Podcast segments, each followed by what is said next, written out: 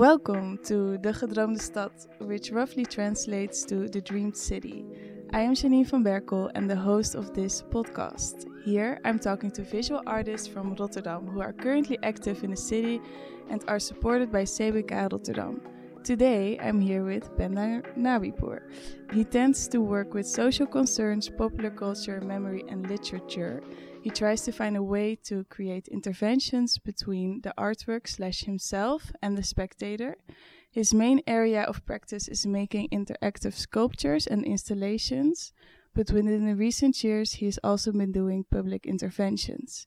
He enjoys collaborations and respects the collective consciousness greatly. Welcome, Pendar. Thank you. Hi.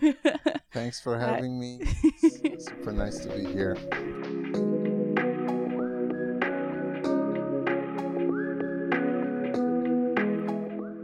There's already so much to talk about here, but as usual, we'll start with discussing a public artwork in the city. And you decided to change it up a little bit because you wanted to talk about several artworks in the city. Le Homme qui marche 1907, which translates to The Man Who Walks by Auguste Rodin. Vrijheid van meningsuiting 2006, which translates to Freedom of Speech by Chris Ripken. De Reus from Rotterdam 2011, which translates to Giant of Rotterdam by Herman Lamers, and Two Turning Vertical Rectangles 1971 by George Rickey. I'm very curious why you chose these works and how they relate to you or maybe to your practice. Mm. Well, the reason why I chose them is not necessarily related to the meanings of the works. It's just from my experience as a passerby mostly. I not I'm not necessarily finding them appealing or nice or like top-notch artwork, but more as something that has a story to tell. I'll start with the uh, the metal one. What was turning to vertical rectangles? Yeah, turning to because I think it's uh, I find this work very interesting because uh, you only find the kinetic part of it when it's windy, and when it's windy, there are less people there and so the the sculpture is is a little bit like I find it a little bit of a shy sculpture because it's not appreciated. Uh, like when it's sunny and when there's thousands of people out there, it's not moving. So everybody thinks, oh, it's just this giant piece of metal. But when it's like windy and everybody's escaping, it's doing its dance. Yeah. So I find it funny that it's uh, it's not appreciated as much as it needs to be. And the other thing is that I'm always thinking that one day there's too much wind that it flips and it, it just throws an object like a golf course. you know, it's like poof, like send somebody to make I don't know to Belgium or something. But uh, I remember the first time that I walked in the city of Rotterdam. It was also a windy uh, winter. I was walking with Yuri Gopin, a friend of mine, and he was introducing me to the city and taking me. And I saw this sculpture, so that really stuck with me. The second one, Reus van Rotterdam. That's that one. I I really uh, like the gesture. First, it's a good sculpture. The dress code is like the fifties Rotterdam young guy, and also it's like silverish. So it just reminds me. It it just makes this image of black and white film from me and the the the face when I when I read the story of it, I don't know. I just I didn't even know it's a giant before. The third one with the Rodin's uh, sculpture. The reason why I chose this one is because a few years ago, I think 2017, the city uh, lent this work to a museum in Germany. A friend of mine, Sil Kroll, uh, who's a sculptor in Rotterdam, he decided he was uh, sc- cycling by while he saw this happening, the taking away of the work, and then he decided to put one of his sculptures there without any permission. Or oh, really? okay. so he just wears a yellow vest and makes a sculpture exactly the size. He's a perfectionist now, so it's like millimeter fit perfect uh, of the plinth because it was gone, but the, the, the stone plinth was still there. So he makes the sculpture and he, that exactly fits into into the empty plinth, and puts it there with a friend. And just leaves, and the sculpture remains there until the, one day before uh, the Rodin sculpture comes back. No way, really. Yeah, and it looks so neat because like every angle is it's like a geometrical shape, a tall one, and nobody could even guess that it's uh, I don't know graph you know like city art or Yeah. because it was so nicely made. It looks like a, a, a really tall diamond. So yeah, I was thinking because uh, when when I do like urban intervention, uh, sometimes you you have this image uh, in your head that oh I'm gonna do this, and then you go in the city and then you you interact with uh, uh, people and in the real world you realize oh this is not working like or this is not the result that I want it to be. Uh, and sometimes it's just super easy as just wearing a yellow vest and, and doing it. I don't know if it was another person would it be different? A person of color would like somebody ask them a question of oh what are you doing? Or what was the last one? The freedom of speech. Yes, exactly.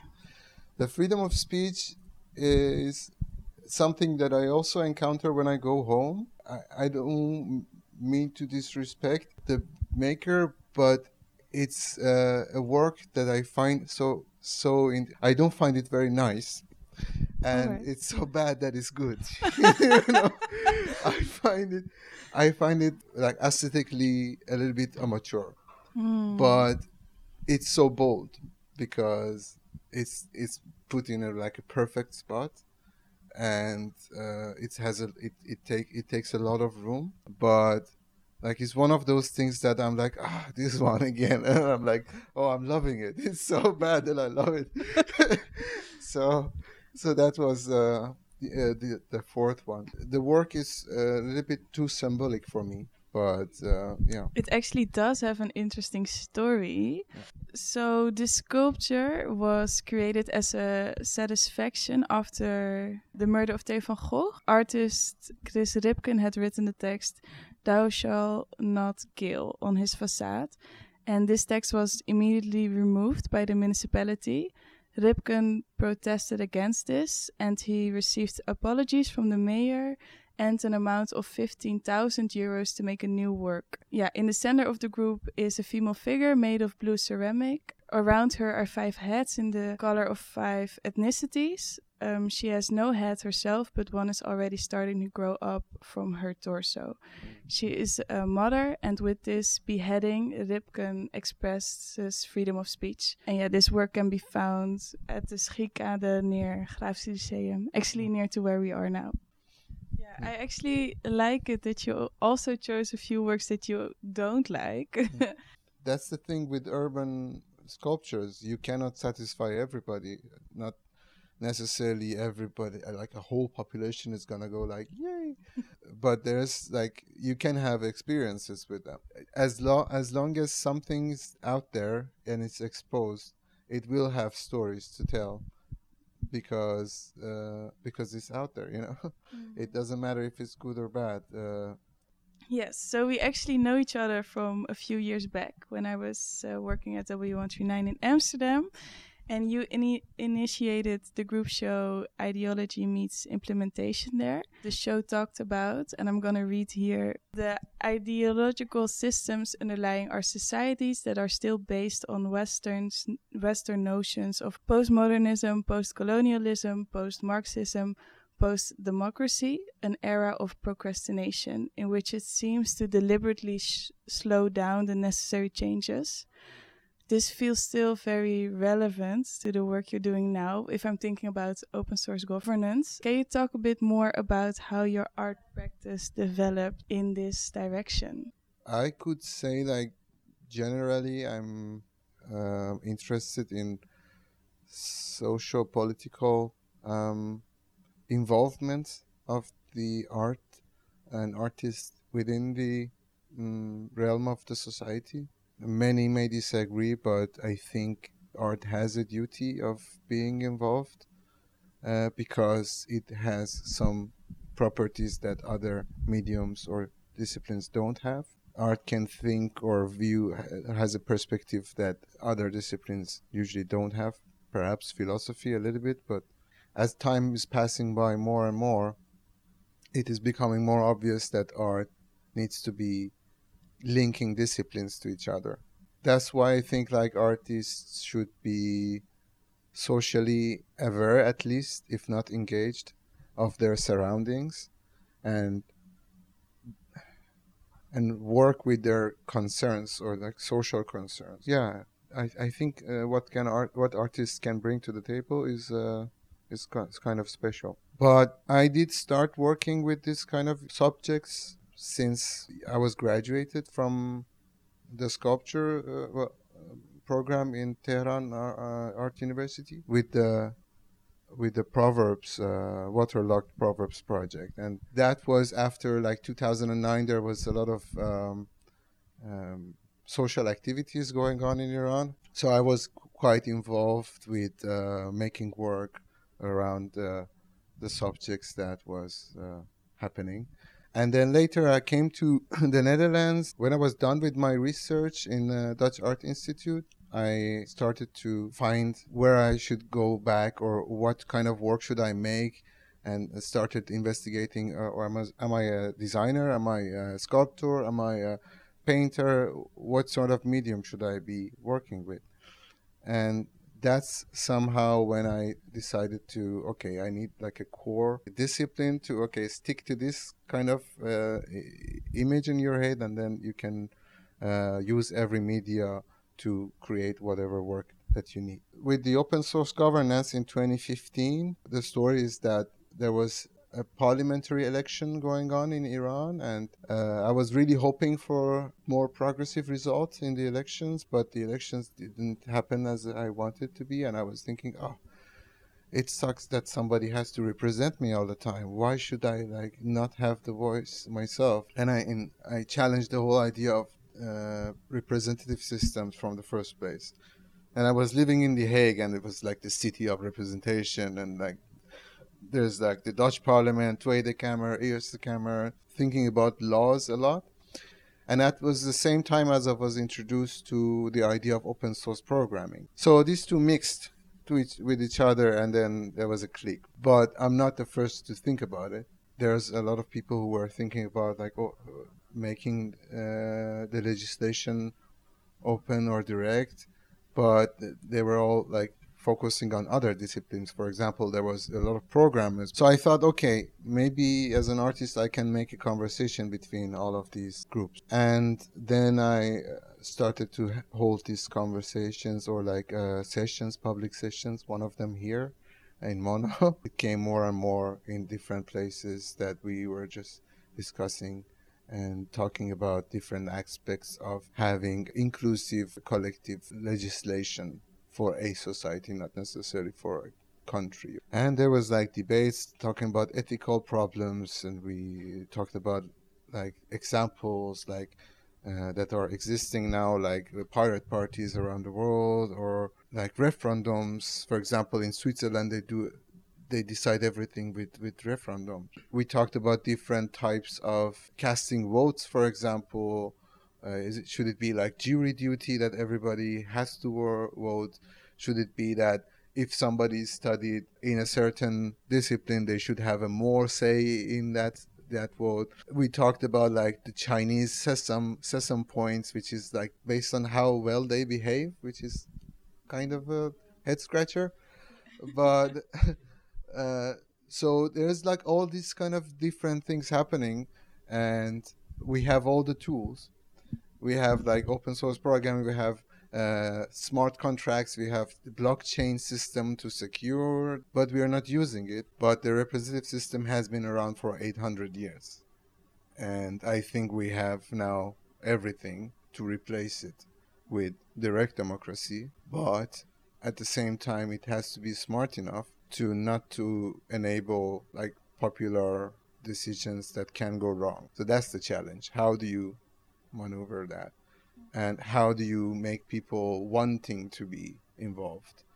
Uh, so it's not like a chore for them. It's more like, oh, I want to be involved because I care. Sorry, it's a long answer, but but I had to explain this to go to the uh, the exhibition of W because uh, that's when I like I started to question the whole way that we do things, and I, I thought we're not necessarily dealing with our everyday problems as efficient as we as we think we are, and it's always good to question everything once in a while. Am I doing it right? Is it the good system? I think it's nice to be always critical uh, about things, not to just nag and yell, and but more about constructive criticism. They call it.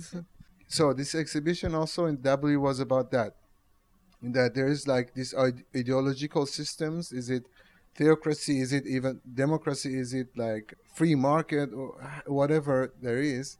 Uh, religion systems. They all have ideology, even if it's not necessarily religious, and these ideologies usually ha- contradict their own core values when they are implemented. So this exhibition was about that. I asked these 14 artists to look for a contradictory example and present it in this exhibition.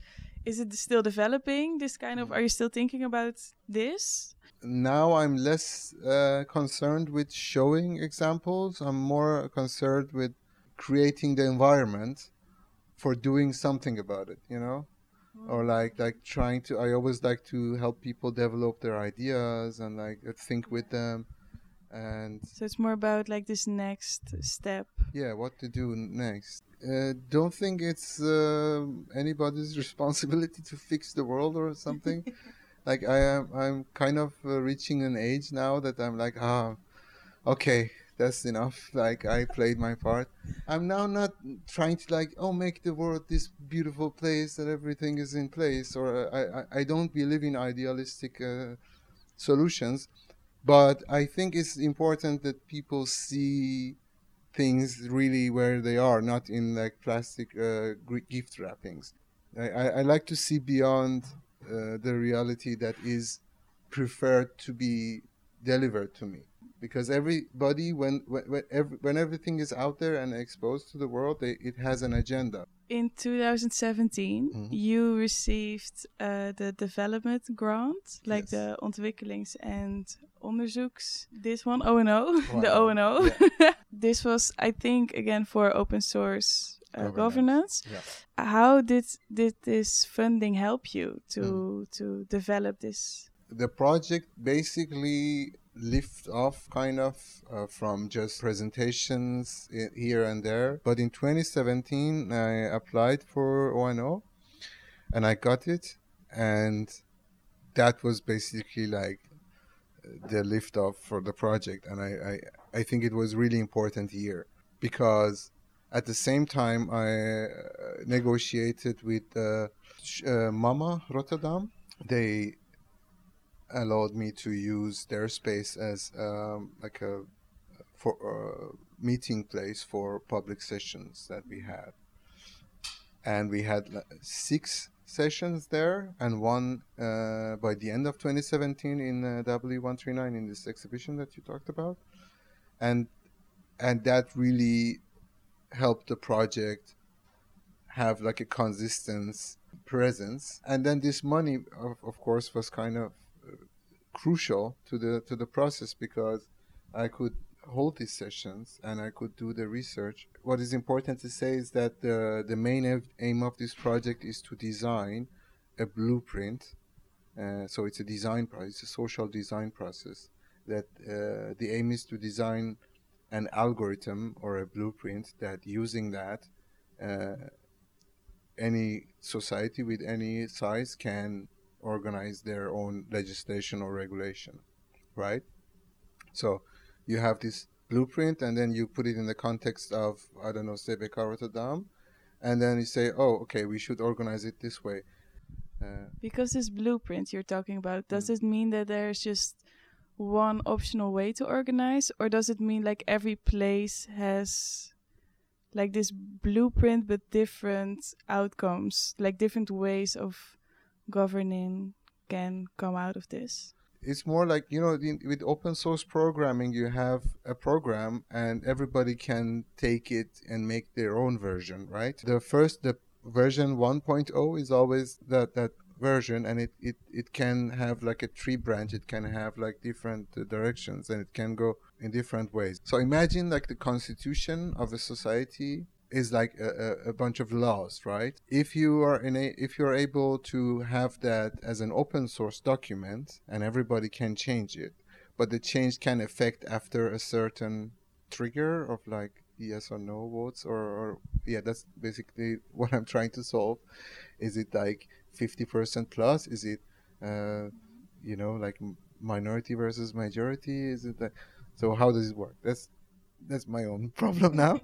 But that's kind of um, what it means with the blueprint. So the blueprint makes this general design and then you put it in the context of different institutions and it makes them like work in a manner that is bottom up or like decentralized. Everybody is equally having the same effect to, to make a change in that document. It's super, super interesting, but it also seems like this project is still in the making, right? Yeah. Because you just mentioned you still have to solve some things. Yeah. Before the pandemic, we, we have a core group of six people, and we were we kind of made uh, an application for a funding which was rejected. So another uh, funding that I received from CBK was the PPR. Where I was I applied the first round, and I think I immediately applied. so I was like one of the first, I think. But that uh, helped us to apply for the uh, for these funds. This fund let me develop the project in another direction, which was more fitting with the pandemic situation, because uh, when we wrote the uh, application, we we had like this program of like meetings and public sessions and inviting guest lecturers and of course, it was rejected, and uh, then I had to rethink the strategy. So I used this money to make a whole new website, and now we have an open source governance website. The most important part is that we have now a podcast. so if you're listening to this, you might want to look that one up too. But uh, this podcast is, I, I, I thought, okay, we don't have more sessions, public sessions we're not going to sit around and talk. So m- I might as well start describing the process that was going going uh, so far and start explaining the terms and the different educational resources that is needed to understand this project. Next to all your work with open source governance, you also mentioned that you are a sculptor and a tutor. There is basically two main projects that I'm trying to keep alive, uh, besides like the little things that I do because I procrastinate and like I jump from one subject to another. Like one day I make like prints, and then uh, next day I make like clay sculptures, and then. But I thought, okay, I need like these two projects to stick on as a way to keep a steady flow in my work. And because I'm a maker, I like to also be working on uh, on, on these sculptures, which are like interactive sculptures. The the project basically started in 2011 when I graduated in Tehran. I made this series uh, that are called waterlogged proverbs, and these are based on Persian proverbs that describe a situation. Yeah, I, I use proverbs because I think they are really, they have a deep root in the culture of a society. Persian proverbs are like any other countries. I think uh, they are like they're always double edged and they're like s- sneaky and it's uh, poetic. So I worked with uh, first the waterlogged proverbs, and then I thought, okay, I can work with the four classic elements of water, earth, fire, and uh, wind, which is kind of like uh, a little bit perhaps uh, too symbolic. I like how people used to describe the world with just four elements before the science came through. Uh, I, I find it uh, innocent that people used to think that the world is just four elements or even before that with like okay the whole world is just one element water you know like there was like this always this in the philosophy there was always this uh, attempts to describe what is the world made out of uh, it was like air water um, and then now we have atom. Perhaps later we will have I don't know like uh, strawberries. so, Who knows? then I made this uh, series in 2011, and then that stopped. And then I did my uh, master in uh, Dutch Art Institute, and then I, I had a few years of yeah, like trying to figure things out and uh, being a little bit confused about everything, which I think is uh, natural after every graduation. Then I got this Mondrian Fund of Young Talent, and then I had the the chance to have uh, a tutor. So I, I picked up Gabriel Lester. Basically, I was just uh, nagging to him, oh, I don't know what to do. I, I, I, don't know what kind of work should I make. I don't like design anymore. I, I don't, because like for 16 years I was a graphic designer. Oh, really? oh, so you did first was a graphic designer, then you went. To, no, well, oh. my family is a, all the, my sister uh, and my father they are graphic designers. So my father is like he had before the revolution in Iran in 1979. Uh, he had like this giant graphic design studio, like, and then the revolution happened, and then yeah, everybody left Iran, so they lost their clients, and then yeah, people raided the office, and then he, he became like. Uh, he didn't have an office anymore. So he was working at home in the basement. So I was uh, learning a lot of graphic design techniques from him.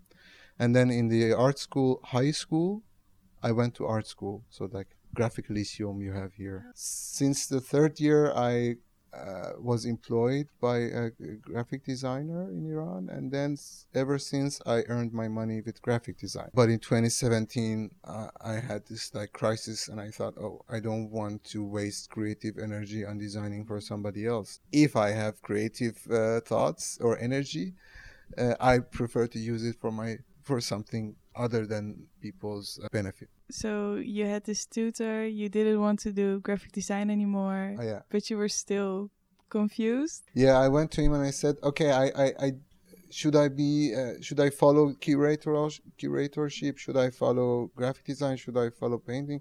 What should I do?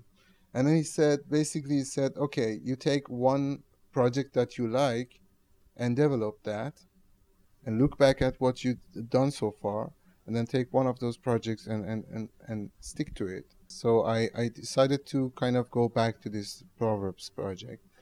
And then I started, for the beginning of 2017, I had to present a work because I got the Mondrian Fund. I made the first out of the uh, Earthen Proverbs series. And uh, I presented in Art Rotterdam in 2017. And how did these sculptures look? These interactive sculptures, yeah. right? Yeah. How how did they visually look and also how did people experience them? Well the first series the waterlog series there was it was more like everything was on a plinth and very like controlled or like gallery style. And you had to like push a button that something would happen like a toy. But in this new series it's more spatial and basically the size is free. So the one in art rotterdam it was 13 meters tall and it was the floor was full of uh, earth and you could expand it as much as you can but basically this one is a relation between camera and mirror and television so you use, see yourself looking at, looking to find the image and you see yourself from another from the top view as if you're like dead and you look from yourself from the top. This was in 2017 and another one that i made which is ready now is basically a confession room. In order to see what's inside of the work, you have to make a confession. And these two you described were from the Earthen Proverbs. Yeah. Yes. Okay. And then you still have like two to go, right?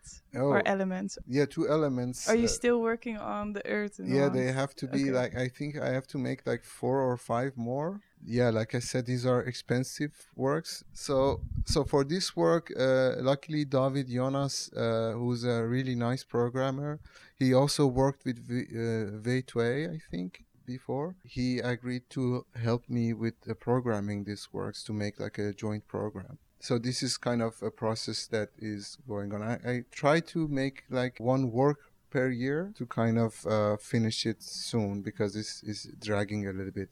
I want to go to the next element. Yeah. yeah. But uh, okay, so a little bit of a different question. Does Rotterdam as a city influence your practice? Yes, very much so. You know, I'm from Tehran. Tehran is a city of 16 million people in the daytime and 12 million in the nighttime. To me, this is Rotterdam is a village, basically. Sorry, but it's like the size is. I really like. I was talking to my friend in Berlin last year week, and I was telling him, okay, Berlin is too much competitive, and you can't make real effect. You can't make real change. Even if you're super like you put this much hours you put this much uh, energy. But in rotterdam i'm not saying it's easy and it's easy art scene. I think it has its own challenges. It's, it's more possible to do something in rotterdam.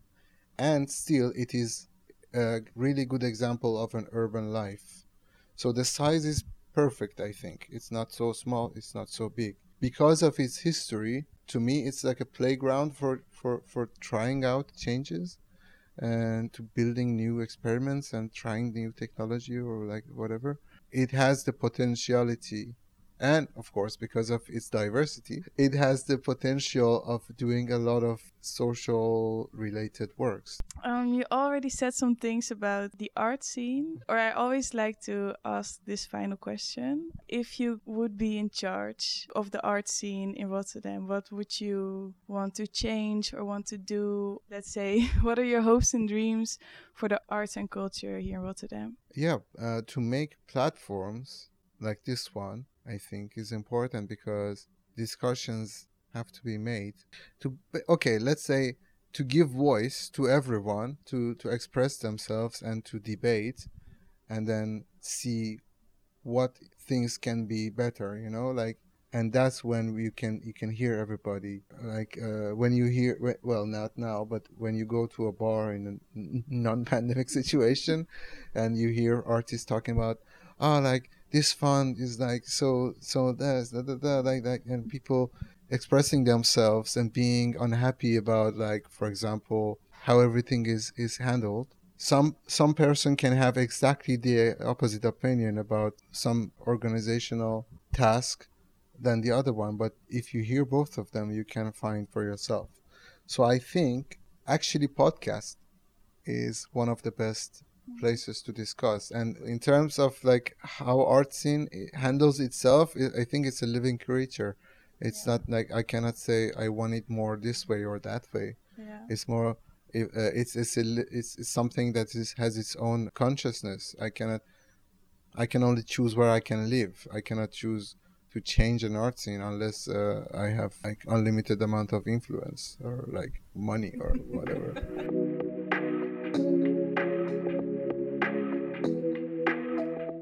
Pendar, thank you so much. It was a pleasure talking thank to you. you. It was great to hear you talk about open source governance, but also about your sculpture practice. If people are curious uh, about your work, they can find it at www.pendarnabipur.com and or www.opensourcegovernance.com but I will also put this information in the show notes. Next to this, we'd also like to thank the listeners and kindly request to share the podcast with family or friends or anyone who is curious. And also, I would like to thank Elijah Waters for the music and Linda Purpehart for the technique.